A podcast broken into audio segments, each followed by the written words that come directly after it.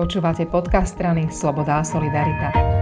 S Ondrejom Dostalom, predsedom OKS a poslancom za SAS, sa budeme rozprávať o rôznych scenároch, ktoré môžu, nemôžu, mohli by, nemohli byť. A je to preto, že Ondrej, vy ste v našom klube človek, ktorý asi najlepšie ovláda také tie procesné veci a zákonné veci a možnosti. A začnem tým, že situácia je, ako ju poznáme, SAS odišla z koalície a hovorí, že na rade je premiér Matovič, aby podal demisiu a aby sa mohli začať rokovania o tom, čo bude nasledovať ďalej. Matovič a Oľano hovoria, že nemôže podať demisiu, pretože keby ju podal, nastalo by na Slovensku bezvládie. Ono to ale nie je celkom tak. Žiadne bezvládie nehrozí, je to zavádzanie alebo dokonca vedomá lož pretože článok 115 odsek 2 ústavy hovorí, že ak prezident Slovenskej republiky príjme demisiu vlády, poverí ju vykonávaním jej funkcie až do vymenovania novej vlády. Čiže vláda podá demisiu, pani prezidentka ju príjme a zároveň ju poverí vykonávaním jej funkcie až do vymenovania novej vlády. Vláda bude úplne riadne fungovať až do času, kým bude vymenovaná nová vláda, čiže žiadne bezvládie nenastane. Je tam trochu rozdiel medzi tým, keď podá demisiu jednotlivý člen vlády a keď podá demisiu vláda, alebo teda premiér a s ním celá vláda. Ak podá demisiu jednotlivý člen vlády, tak e, e, prezident alebo prezidentka tú demisiu príjme a až do vymenovania nového člena vlády, nového ministra e, dočasne poverí spravovať veci od odchádzajúceho člena vlády, nejakého iného člena vlády. Keď Richard Sulík podal demisiu, pani prezidentka ju prijala a poverila ministra hospodárstva Andrea Doležala, aby dočasne e, spravoval veci ministerstva hospodárstva. Iná situácia je, že ak podá demisiu premiér a teda celá vláda, v tom prípade je tá odchádzajúca vláda poverená až do vymenovania novej vlády e, e, vykonávať funkciu vlády, čiže ostávajú všetci vo funkciách. Čiže takéto tvrdenie, že Igor Matovič nemôže podať demisiu, pretože potom by nemal kto viesť rokovania a celé by to, ja neviem, Boh vie, ako skončilo, nie je celkom pravda. A SAS mala jedinú podmienku a to, aby Matovič nebol premiérom a potom sa budeme baviť o tom, čo môže sa udiať ďalej. Takže ak by Igor Matovič bol podal demisiu, tak vôbec nič nebráni tým rokovaniam a súčasne by to pre tú krajinu neznamenalo nič negatívne? No, nie je to úplne normálny stav, že je vláda v demisii, ale vláda môže normálne fungovať ďalej, e, ministerstva môžu fungovať normálne ďalej, ministri sú na ich čele, štátni tajomníci ostávajú e, vo funkcii, e, môžu fungovať úplne ako normálna, normálna vláda. Trochu iná situácia by bola, keby bola vláde vyslovená nedôvera, alebo mm-hmm. nebola jej vyslovená dôvera, ako sa to stalo vláde Ivety Radičovej v roku 2011. V tom prípade prezident e, odvolá takú vládu a poverí ju, alebo môže ju poveriť vykonávaním e, jej funkcií až do, do vymenovania novej vlády, ale takáto vláda má obmedzené právomoci. Hovorí sa tomu, že takáto vláda by mala iba kúriť a svietiť.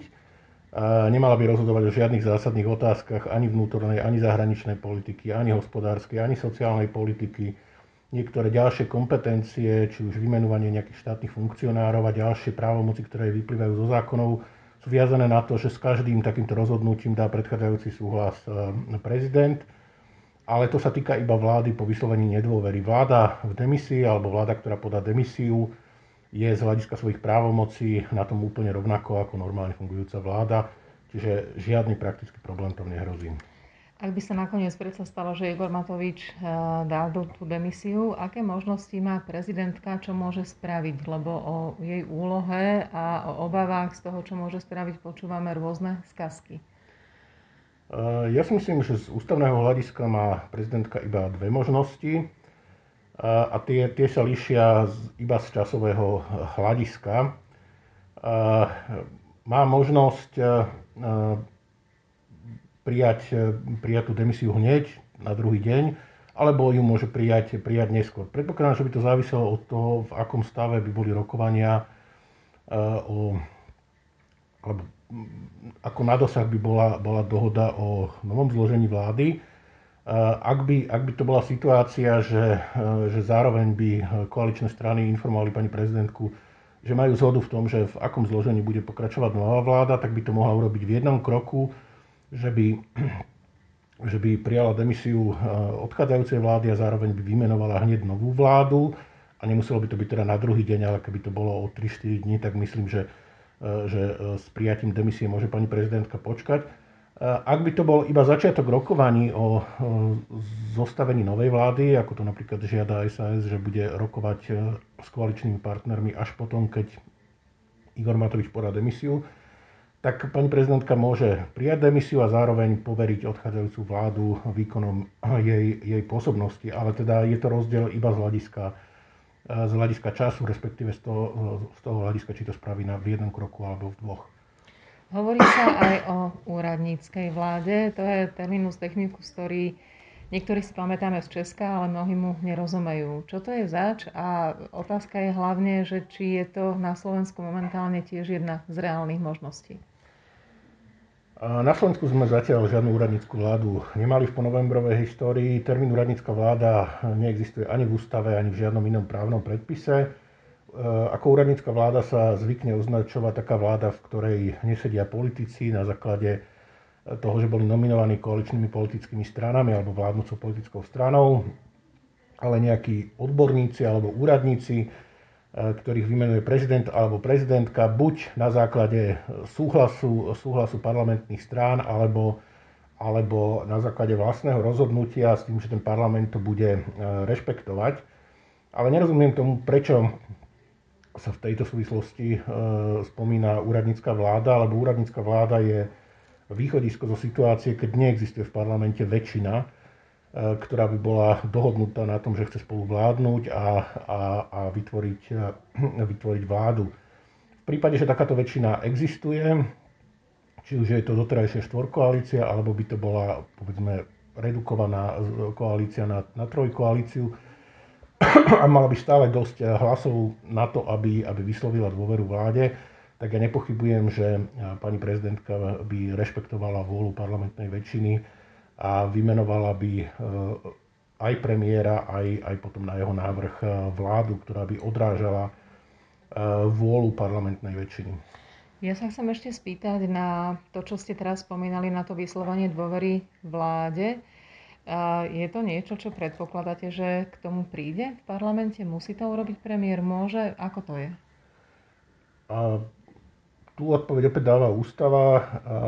V článku 113 hovorí, že vláda je povinná do 30 dní po svojom vymenovaní predstúpiť pred Národnú radu Slovenskej republiky, predložiť jej program a požiadať o vyslovenie dôvery. Ale to už hovoríme o nejakej potenciálnej novej vláde. Hovoríme, hovoríme o novej vláde. Ak by, ak by Igor Matovič pokračoval ako premiér, tak e, tá vláda je stále tá istá vláda, aj keby sa povedzme zmenili, že všetci ostatní členovia vlády a ostal by tam Igor Matovič, zmenilo by sa zloženie koalície, tak taká vláda nemusí požiadať o vyslovenie dôvery, môže to urobiť na základe vlastného rozhodnutia, ale nemá povinnosť to urobiť, lebo je to ústava nepredpisuje.